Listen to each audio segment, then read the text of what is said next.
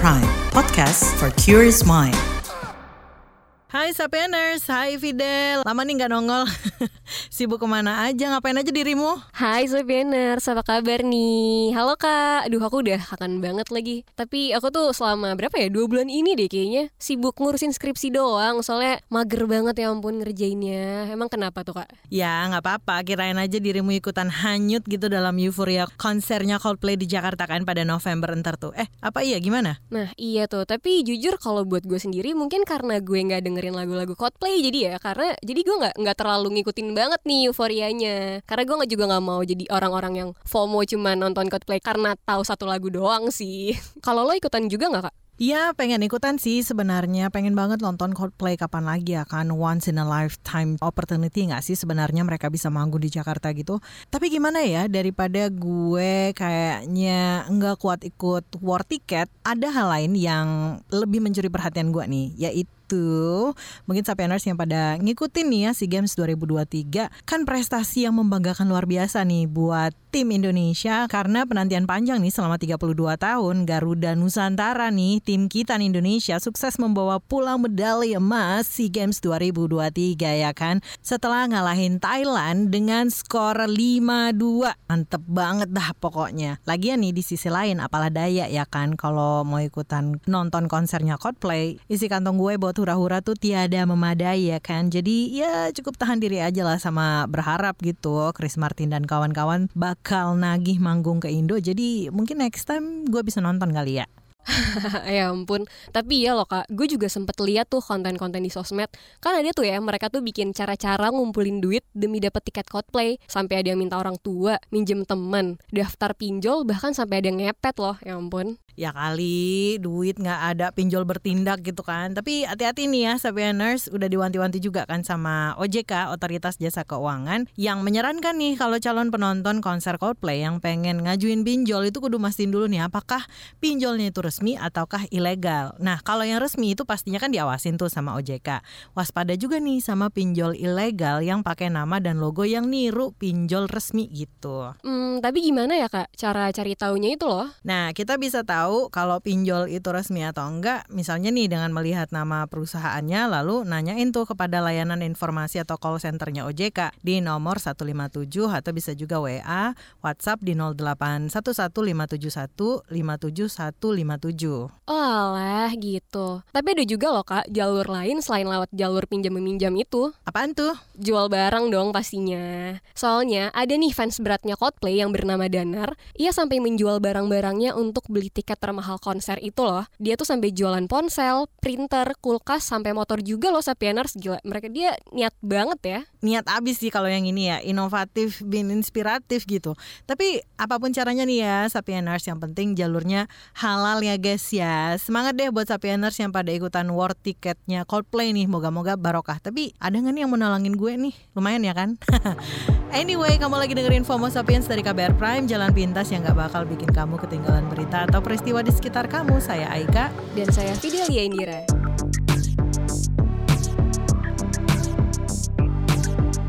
Del, lu tuh pertama kali di FOMO Sapiens tuh sebagai guest kan ya? Iya dong Kak, long time no see banget nih Sapieners. Nah pas juga nih kita lagi ngomongin soal pemilih muda pemilu 2024 nih. Padahal kan awalnya juga gue datang sini karena menang giveaway kan ya Kak. Nah terus tiba-tiba jadi beberapa kali lagi nih dipanggil. Aduh gak nyangka sih, seneng banget loh, makasih loh dari FOMO Sapiens. Nah siap-siap aja lagi ya buat kapan-kapan lagi nih kita nongol bareng lagi gitu ya. Tapi ngomongin soal pemilu 2024 nih, ini kan pendaftaran calon legislatif atau caleg itu kan baru aja ditutup ya kan. Nah sebelumnya udah ada nih Ganjar Pranowo, Anies Baswedan sama Prabowo Subianto yang dideklarasikan partai masing-masing untuk jadi capres. Detailnya nih Sapieners, udah kekumpul ada 18 partai setelah pendaftaran ditutup pada tanggal 14 Mei kemarin nih. Dan abis ini KPU juga akan lanjut dengan verifikasi kebenaran dan keabsahan dokumen bakal calon legislatif. negatif. Nah, semisalnya ada dokumen yang belum benar, bakal calon akan dikasih kesempatan untuk membenarkan nih pada masa perbaikannya. Aduh, thank you banget loh Del, informasi detailnya. Lo udah lihat tapi belum ininya, apa, daftar nama-namanya tuh? Udah dong Kak, dulu tuh kalau misalkan ngeliat nama caleg tuh kayak asing banget gak sih? Tapi kalau sekarang, aduh gue berasa ngeliat bintang tamu Gebiar BCA banget. Banyak banget loh nama-nama yang gue tahu untuk generasi gue sekarang ini pastinya. Aduh, that's it banget, betul banget. Ini kebayang gak sih ada Giring Ganesha, terus juga Vicky Prasetyo yang pernah coba peruntungan di pemilu sebelumnya kan. Terus ada juga nih nama lama kayak Tommy Kurniawan, Krisdayanti, Eko Patrio yang udah menduduki kursi DPR periode 2019-2024. Tapi buat nama baru banyak banget sih, lumayan nih. Ada nama kayak Feral Bramasta, terus Aldi Taher, Chef Arnold, sampai Uya Kuya beserta ayangnya tuh Astrid Kuya juga ikutan. Aduh, ini berasa line up Gebiar BCA X Anugerah FFI gak sih? Aduh, banyak banget gak sih? Kayaknya lama-lama DPR bakal bikin konser sendiri kali ya. Tapi nih Kak, menurut gue juga emang kalau misalkan selama mereka itu punya kompeten untuk menduduki kursi DPR, kenapa enggak? Tapi ya emang harus ada juga nih bukti nyata dari mereka kalau misalkan mereka bisa kerja yang benar. Jadi kan kedepannya orang-orang juga bisa ngedukung mereka ya. Tapi kalau misalkan ternyata mereka daftar DPR nih cuman buat nyari pamor, aduh gue no comment banget sih. Kalau dari lo gimana nih Kak? Gue 11-12 sama lo sih, cuman kan gini ya, gak ada larangan, siapapun kan bisa aja gitu jadi caleg. Kalau lo merasa terpanggil dan pengen menjadi wakil rakyat, ya gak apa-apa juga sejauh punya modal ya kan. Tapi ya kalau gue sih lebih ngelihatnya ke partainya sih, ke parpolnya gitu. Mau kenapa memilih orang-orang ini ya kan. Sejauh misalnya kayak, ya kita tau lah nama-nama misalnya sebutkan kayak Vicky Prasetyo gitu yang, iya gimana you know lah ya gitu. Terus gue gak bisa ngebayangin gitu tiba-tiba dia jadi duduk di kursi DPR gitu kan, menyuarakan suara siapa yang beri suara nama dia gitu. Maksud gue balik lagi nih soal kapabilitas gitu loh. Tapi gue juga suka bingung deh Kak, warga Indonesia itu kan gak cuma 100 orang aja nih. Tapi emang sekurang itu ya warga Indonesia sampai yang bisa nyalek itu harus artis-artis kayak mereka itu? Well, ngomongin kurang sih pastinya enggak lah ya. Kebayangkan di Indonesia ini ada lebih dari 270 juta orang gitu. Nah, minggu lalu tuh kan baru aja FOMO Sapiens tuh bahas keterwakilan perempuan di pemilu yang belum maksimal gitu. Padahal kan parpol itu punya waktu 5 tahun gitu loh dari penyelenggaraan pemilu itu untuk bisa menyeleksi kader-kader yang bisa mereka ajukan kan sebenarnya. Tapi harus dipertanyakan juga sih tentang standar kaderisasinya. Entah dari pengetahuan politiknya yang memadai nih, atau dari visi misi yang ingin direalisasikan, atau enggak mungkin ya siapa tahu cuman sekedar dari followers dan cuman yang paling banyak aja kali ya. Nah itu tuh sayangnya kan kalau menurut pengamat politik Formapi Lusius Karus, kontribusi anggota legislatif dari kalangan selebritas itu enggak menonjol. Nah jadi kinerja DPR sepanjang 2019 sampai 2023 secara kolektif aja tuh kan dinilai bukan B aja gitu malah, tapi memprihatinkan malah ya. Jadi DPR tuh cuman mengesahkan 3 undang-undang dari target 40 RUU yang masuk prolegnas prioritas DPR tahun 2022. Terus pada masa sidang 4 tahun 2022-2023 itu DPR hanya menuntaskan satu saja undang-undang prioritas, yakni RUU Landas Kontinen. Bukannya maju tapi malah stagnan aja ya Kak. Tapi nih Kak, gue bingung sih sebenarnya tren selebritis jadi caleg ini tuh baru terjadi aja atau emang udah dari dulu sih Kak? Ya sebenarnya sih kalau gue lihat contekan gue nih, tren selebritis jadi caleg sih bukan case baru ya, tapi udah dari 2004 gitu. Nah kalau menurut tadi tuh pengamat politik Formapi Lusius, ini tuh akibat persaingan kursi yang semakin ketat, bikin parpol cari segala macam cara deh biar bisa mendominasi suara gitu di parlemen. Jadilah mereka memilih seleb yang familiar gitu buat masyarakat karena udah eksis. Ya bisa dibilang mereka lebih milih kader yang kemungkinan besar dipilih instead of promosiin kader-kader mereka itu secara mati-matian gitu. Ah, kayaknya sih buat mangkas duit kampanye juga kali ya, biar gak kebanyakan cetak balihonya itu mah. Jadi tinggal unggah poster doang nih di Instastory, modal kuota doang tuh. Bisa jadi, ramah lingkungan, gak ada polusi visual. Aduh, tapi gak yakin sih kalau misalkan mereka mikir sampai sana. Padahal nih ya, popularitas itu kan sebenarnya nggak menjamin juga nggak sih? Kalau kita kilas balik di pemilihan legislatif 2019, itu kan hanya 14 orang dari 91 caleg selebritis yang berhasil secure plot di DPR gitu. Nggak sedikit caleg seleb yang hanya berhasil meraup 2-5 ribu suara aja. Berarti nggak nyampe 20% nggak sih? Mungkin para parpol ini konsepnya pantang menyerah kali ya. Seandainya spirit ini dipakainya buat memperjuangkan keadilan rakyat sih. Aduh, cuaks. Well, kalau ngelihat parpol yang udah pakai fast track gini bikin gue sadar sih, Del. Kalau dari masyarakatnya ya kita-kita ini yang harusnya lebih pintar dan selektif ya nggak sih? Naikin standar gitu mungkin. Apalagi sekarang kan nyari informasi tuh udah nggak sesusah dulu kan. Ketik aja di Google, langsung dah tuh keluar semua aib-aibnya. Aduh, setuju banget sih, Kak. Karena nih, setelah verifikasi dokumen yang gue sebutin tadi, KPU RI nanti bakal ngumumin daftar calon sementara pada 19-23 Agustus tahun 2023 nanti. Nah, ini tuh bisa dibilang daftar kasar orang-orang yang bakal kita semua lihat di kertas pemilihan 14 Februari nanti nih. Dan ini nih elemen pentingnya nih, mengutip Ketua Divisi Teknis KPU RI Idam Holik, pengumuman ini akan dilakukan secara paralel dengan penjaringan masukan dan tanggapan dari masyarakat soal nama-nama DCS ini nih. Wih, bisa nih Sapieners stok dulu kali rekam jejaknya orang-orang itu ya kan. Siapa tahu gitu ya pernah ada kena kasus korupsi atau dosa-dosa lain. Kan kita suarain tuh biar dicoret langsung dari daftar calon tuh. Mungkin kalau ala Gen Z tuh di langsung viralin kali ya. Soalnya kasus-kasus aja baru dituntasin kalau misalkan udah viral di TikTok. Cuaks. Lu cuak-cuaks mulu deh, ngidam cupa-cup. Aduh Kak, abisnya seru banget tahu sama tren cuak ini. Cuaks. Gen Z banget. Emang, tapi BTW nih, buat nutup segmen, cielah. Gue mau nanya dulu nih pertanyaan yang dulu pernah ditanyain pas lu pertama kali mengudara di FOMO Sapiens nih. Setelah ngelihat nama-nama capres dan caleg ini, meskipun calegnya belum resmi nih ya, are you optimistic about Indonesian politics? Karena gue sesuai dengan omongan gue yang pertama nih Kak, jadi kita harus optimis dong pastinya.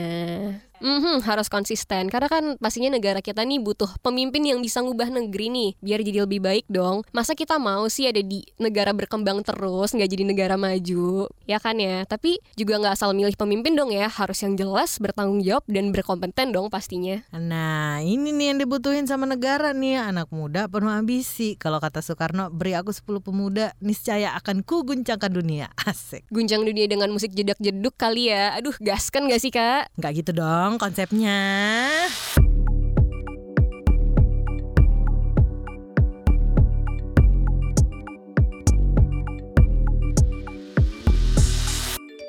Del, tadi kan kita bahas perkara caleg nih ya. Siap-siap deh tuh bakalan banyak gorengan. Hah, gorengan? Emang ada ya caleg yang jadi tukang gorengan? Goreng isu maksud gue. Yalah Kak, gue sih tapi kurang yakin ya kalau calon-caleg yang tadi disebutin tuh sebenarnya punya kapabilitas sampai ke sana sih sebenarnya. Lah kan bakal caleg tuh gak seleb doang, tapi mungkin banget kan mereka ikutan riding the waves aja gitu loh, tergantung partainya juga sih. Soalnya gak ada kreatif-kreatifnya tau Kak. Dari pemilu ke pemilu itu-itu aja gak sih isunya? Gak jauh-jauh juga tuh dari politik identitas. Ya perkara agama kayak pemilu Jakarta misalnya kan. Atau kalau enggak ya isu keberagaman identitas gender dan orientasi seksual kan. Tapi nggak kebayang sih bakalan kayak gimana ya kan. Masalahnya tuh stigma dan stereotype terhadap teman-teman minoritas identitas gender dan seksual kan masih kenceng banget kan di negeri Wakanda ini. Termasuk fobia juga nggak sih Kak? Aduh, kalau gue sih fobia banget nih sama orang yang punya fobia kayak gitu. Nggak fobia, ding, prihatin aja gitu. Semoga mereka kembali ke jalan yang benar. Amin. Jadi ini kita udahan nih Kak. Masih lanjut dong. Aduh, gue kira udahan. Soalnya udah ditutup pakai doa nih. Tumben-tumbenan banget loh FOMO Sapiens ditutup pakai doa. Anyway, Sapieners, tanggal 17 Mei itu biasanya diperingati sebagai Hari Internasional Melawan Homofobia, Bifobia, Interfobia, dan Transfobia atau IDAHOBIT. Nah, tema tahun ini adalah Together Always United in Diversity. Kayak Bineka Tunggal Ika aja ya temanya. Tapi sesuai juga sih, kan berbeda-beda tapi tetap satu ya. Karena perbedaan juga bisa datang dari semua hal kan Kak, termasuk dalam gender juga nih. Nah, setuju sih gue. Jadi kayak semacam reminder dan untuk terus bersuara gitu melawan hal-hal yang tadi itu, termasuk fobia-fobia itu kan terhadap kelompok-kelompok minoritas, identitas gender dan seksual gitu.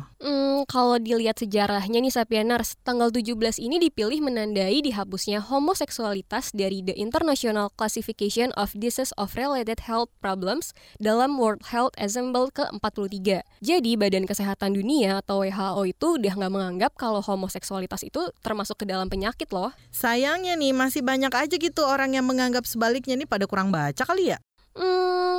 Baca sumber-sumber yang benar mungkin lebih tepat kan ya harusnya. Alkitabiah udah yang paling bener sih kalau kata mereka. Ya kan masih ada tafsirnya juga nih, semacam bacaan lanjutan. Kok kita malah jadi ngomongin ini ya? Retorikanya kan selalu itu juga yang dipakai. Udah kayak playlist yang gak diganti dari zaman penjajahan dulu begitu. Daripada kita panjang-panjang dan makin panjang nih, nah kita ngobrol-ngobrol bareng aja nih sama Sekjen Arus Pelangi, Kak Ecawa Ode. Oke, kita langsung aja nih. Ini kan kita tanggal 17 peringatan IDAHOBIT gitu ya. Nah kalau menurut teman-teman Arus Pelangi nih, menurut Kak Eca, kenapa sih IDAHOBIT itu penting banget, Kak? Ini diperingati sangat perlu sekali agar setiap orang termasuk kawan-kawan LGBT bebas dari rasa kebencian, kekerasan, dan diskriminasi gitu. Dan IDAHOBIT ini sendiri diperingati oleh seluruh dunia untuk memutus mata rantai kekerasan dan diskriminasi terhadap kawan-kawan LGBT. Tapi kan kalau misalkan dari tema global IDAHOBIT tahun ini tuh Together Always United in Diversity nih. Nah kalau dari teman-teman Arus Pelangi itu ada tema khusus nggak, Kak? Atau sama aja? Temanya sih sama aja, cuman kita nanti akan ada tema lokal ya. Tema lokalnya itu menyatu dalam keberagaman gitu. Jadi dalam arti ya kalau kita bisa beragam kenapa harus seragam gitu, Kak. Jadi kalau di Indonesia menghargai keberagaman, kenapa kita harus seragam dalam arti kenapa kita harus mengikuti satu pemikiran gitu, Kak. Oke, tapi kenapa kemudian tema itu yang dipilih itu, Kak, untuk tahun ini? Ya, kenapa tema ini yang dipilih? Karena ini juga minta masukan dari teman-teman. Tapi kalau misalkan teman-teman alais mempunyai tema lain itu dipersilakan. Tapi di Arus Pelangi sendiri usulan temanya itu menyatu dalam keberagaman agar kita lebih lagi membangun kesadaran warga negara dan juga para elit politik agar lebih menghargai keberagaman. Dari teman-teman Arus Pelangi ini ada acara khusus yang dibuat juga gitu nggak untuk memperingatinya, Kak? Iya, rencananya kita tuh mau ada acara gitu di tanggal 17 ini gitu. Cuman karena ada sedikit kendala jadi itu kayaknya diundur. Itu akan ada kegiatan diskusi gitu, diskusi yang melibatkan lembaga negara yaitu Komnas HAM, mengundang orang Komnas HAM untuk hadir dalam diskusi tersebut. Nah, Kak Eca, kalau kita berbicara seputar ini ya, bentuk-bentuk fobia gitu terhadap teman-teman minoritas gender dan seksual selama ini, apa sih yang masih sering kali terjadi gitu bentuk-bentuknya? Bentuk-bentuk fobia masyarakat terhadap isu kawan-kawan LGBT itu yang masih sering terjadi ya sampai detik ini ya, persekusi gitu, stigma, diskriminasi itu masih sering dialami oleh kawan-kawan LGBT. Apalagi saat ini kan sudah ada RKUHP yang sudah disahkan, itu kan jadi semakin kayak menguatkan hukum yang hidup di tengah masyarakat. Jadi nah ini teman-teman semakin rentan sekali untuk mendapat perlakuan stigma, diskriminasi, bahkan persekusi gitu. Dan tidak sedikit itu taruhan nyawa gitu. Dalam arti teman-teman setelah di stigma, didiskriminasi, bahkan nyawa taruhannya sampai dia yang meninggal dibunuh, bahkan dia yang diusir mati akhirnya dia meninggal karena kelaparan, tidak bisa cari uang kayak gitu.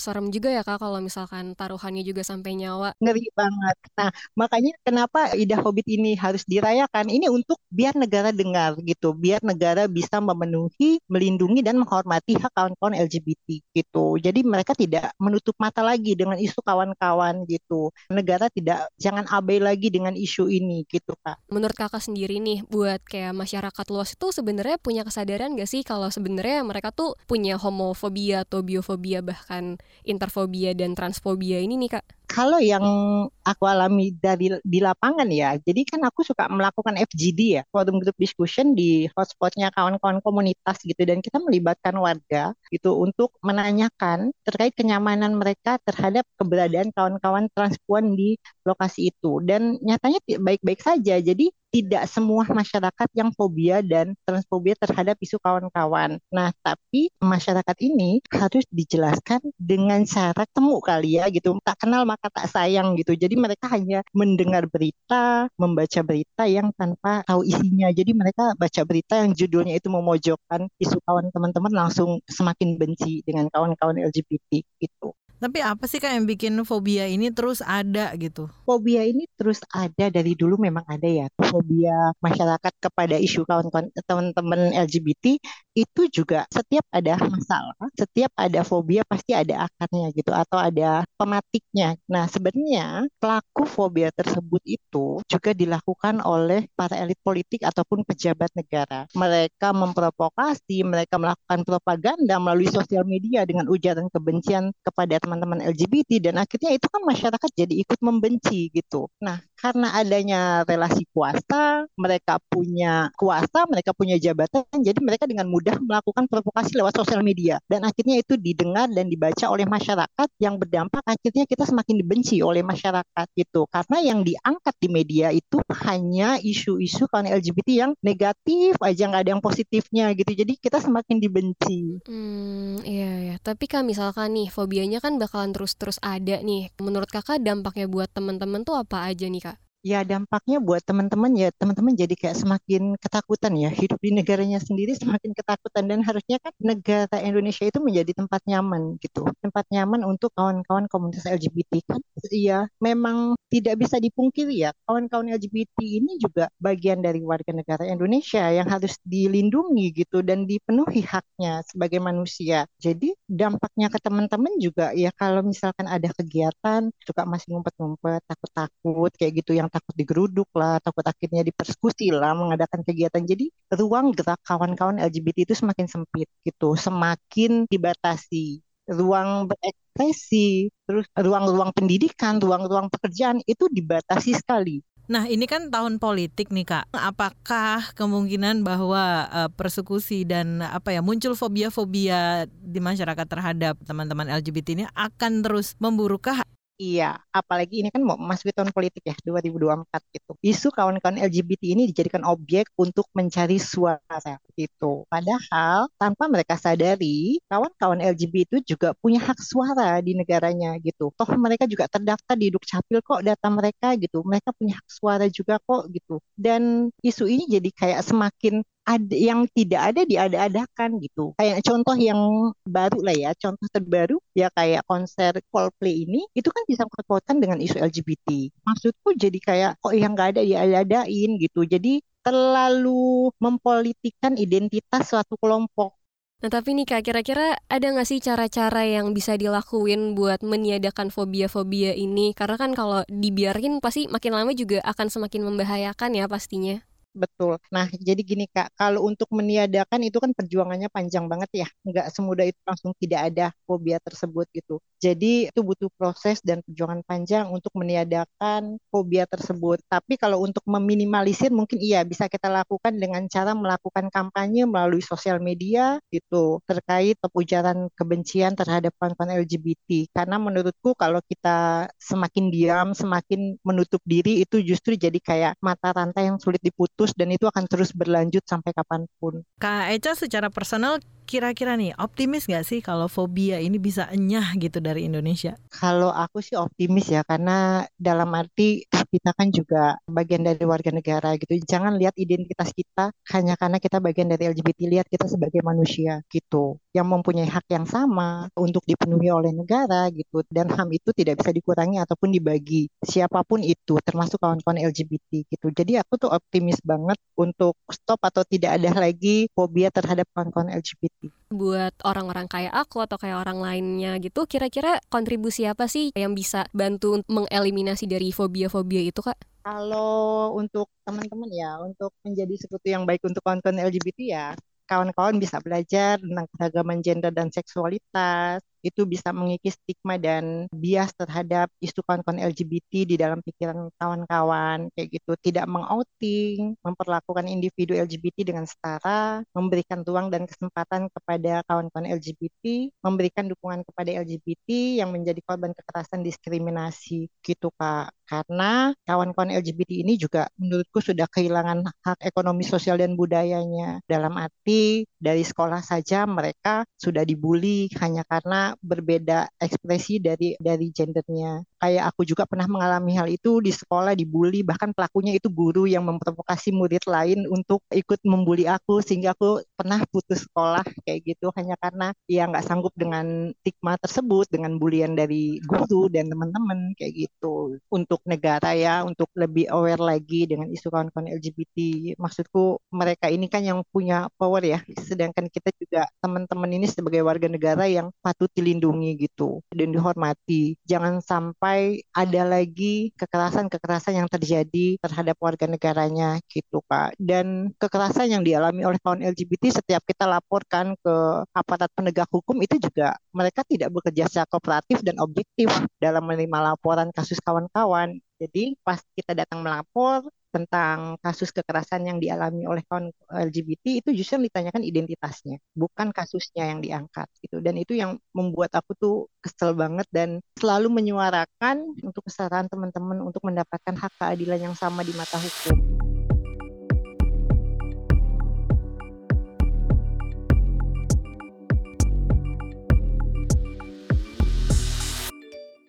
Del, apa nih arti bulan Mei buat lo?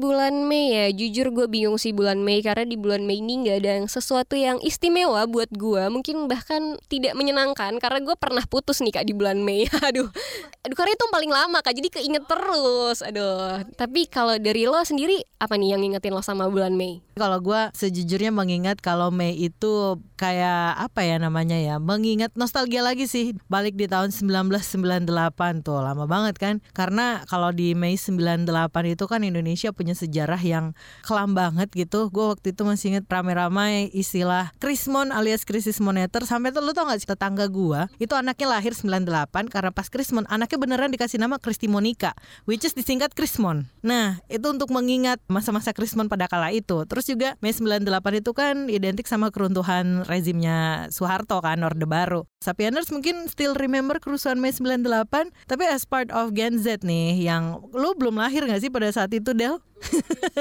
Ketika lu ketika mendengar atau mungkin melihat pemberitaan gitu ya soal kerusuhan atau tragedi Mei 98, apa sih yang ada dalam pikiran lo?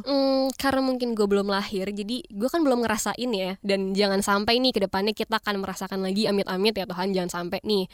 Tapi kalau dari yang gue baca-baca, dan kemarin gue juga sempat baca nih salah satu cuitan di Twitter yang dia bilang waktu kerusuhan itu dia terkena dampaknya. Jujur sedih sih dan prihatin banget, tapi juga bangga sama orang-orang yang pastinya bisa ngelewatin masa-masa itu. Karena kalau di kita kilas balik lagi, itu benar-benar kacau banget ya Kak waktu tahun 98. Dan itu kan juga sebenarnya di tahun 98 tuh jadi lengsernya Soeharto kan, jadi juga Orde Baru kan juga berakhir. Makanya lahir juga tuh era reformasi. Dan di tahun 2023 ini kita kan memperingati nih tepatnya 25 tahun reformasi. Gak berasa ya Sapieners sudah 25 tahun aja, lebih tua dari gua loh. Wah banget. Ini kita bisa kali ya kilas balik dikit nih Sapieners about what had happened in May 98 nih. Gas kan Kak, ayo. Kalau dirunut ini panjang banget nih ceritanya Del. Bisa kita bikin seri sendiri nih buat FOMO Sapiens nih. Tapi singkatnya masih dalam rentetan sejarah kelam Mei 98. Mungkin Sapieners masih ingat nih tragedi Trisakti. Jumat pekan lalu itu bertepatan ternyata dengan peringatan 25 tahun tragedi Trisakti. Nah, pada tragedi itu, 4 orang mahasiswa dari Universitas Trisakti tewas terkena tembakan dari aparat keamanan usai menggelar demo yang menuntut Soeharto turun dari jabatannya sebagai presiden. Iya. Nah, terus dari situ baru booming ya Kak, yang istilah KKN itu loh. Exactly. Ini bukan KKN kuliah kerja nyata nih ya, Sapieners ya, apalagi KKN Desa Penari, bukan. Tapi ini korupsi, kolusi, dan nepotisme yang lagi merajalela pada waktu itu. Padahal di saat itu juga lagi krisis moneter ya kan. Makanya demo pun dilakukan agar reformasi pemerintahan itu bisa terjadi. Masa melakukan tuh pembakaran, perusakan, sampai penjarahan. Terus pemerintah bikin nih, bentuklah tim gabungan pencari fakta atau TGPF untuk mengusut tragedi itu. Nah dari tim itu ditemukan fakta bahwa lebih dari 1.000 orang diduga tewas. Ironisnya nih Del, sampai sekarang itu belum jelas siapa pihak otak di balik penembakan brutal itu. Aduh, makanya tragedi yang menimpa Elang Mulia Lesmana, Hafidin Royan, Heri Hartanto, dan Hendiawansi ini dikenal sebagai tragedi Trisakti ya Kak. Dan ini juga termasuk ke salah satu pelanggaran HAM terberat kan pada waktu itu. Nah, reformasi 98 itu melibatkan banyak banget nih tokoh sentral. Bahkan beberapa di antaranya itu kan masih aktif di kancah politik nasional sampai sekarang kan. Sebut aja nih kayak Megawati yang vokal banget pada waktu itu mengawal suksesi reformasi. Ya, secara doi pada waktu itu adalah ketua umum PDI kan, which is jadi oposisi rezimnya Soeharto. Sama seperti Amin Rais yang waktu itu jadi ketua umum PP Muhammadiyah. Ada juga Wiranto yang pada waktu itu Panglima ABRI, sekarang udah TNI namanya. Terus ada juga nih Pak Prabowo yang jadi Denjen Kopassus, lalu diangkat menjadi Pangkostrat kala reformasi tahun 1998. Nah, ini tuh juga dikait-kaitin tuh sama Tim Mawar dengan kasus penculikan aktivis menjelang era reformasi. Wah, sekarang jadi Menteri Pertahanan dan mau nyapres juga kan ya kayaknya tuh. Untuk keempat kalinya nggak sih?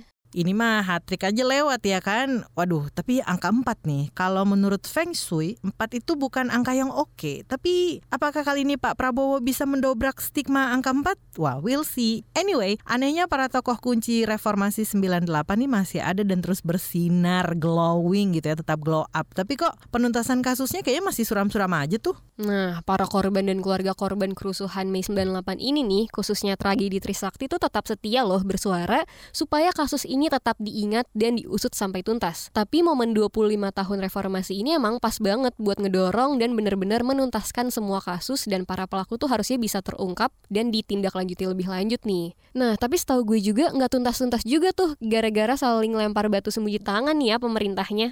Betul banget. Sebagian kalangan istana itu bungkam soal tindak lanjut pengusutan pidana pelanggaran HAM berat Mei 98. KBR tuh sempat ngontak tenaga ahli utama kantor staf presiden atau KSP Siti Rohaini Zuhayatin yang ngarahin buat nanya aja deh ke ini nih Komnas HAM sama Kejaksaan Agung gitu kan. Sementara pas KBR nanya ini ke Kejagung, malah Kejagungnya nih mempertanyakan gitu berkas penyelidikan pelanggaran HAM berat dalam kasus kerusuhan Mei 98 itu. Nah, kalau menurut juru bicara Kejagung, Ketut Medana bilang, lembaganya tuh belum menerima berkas terbaru dari Komnas HAM. Aduh, beneran saling lempar ini mah. Tapi seingat gue, Komnas HAM udah ngirim berkas ke Kejagung kan pada 2018, tapi bolak-balik mulu soalnya nggak lengkap katanya berkasnya. Dan pengusutan kasus ini tuh kewenangannya ada di Komnas HAM dan Kejagung kan, Kak?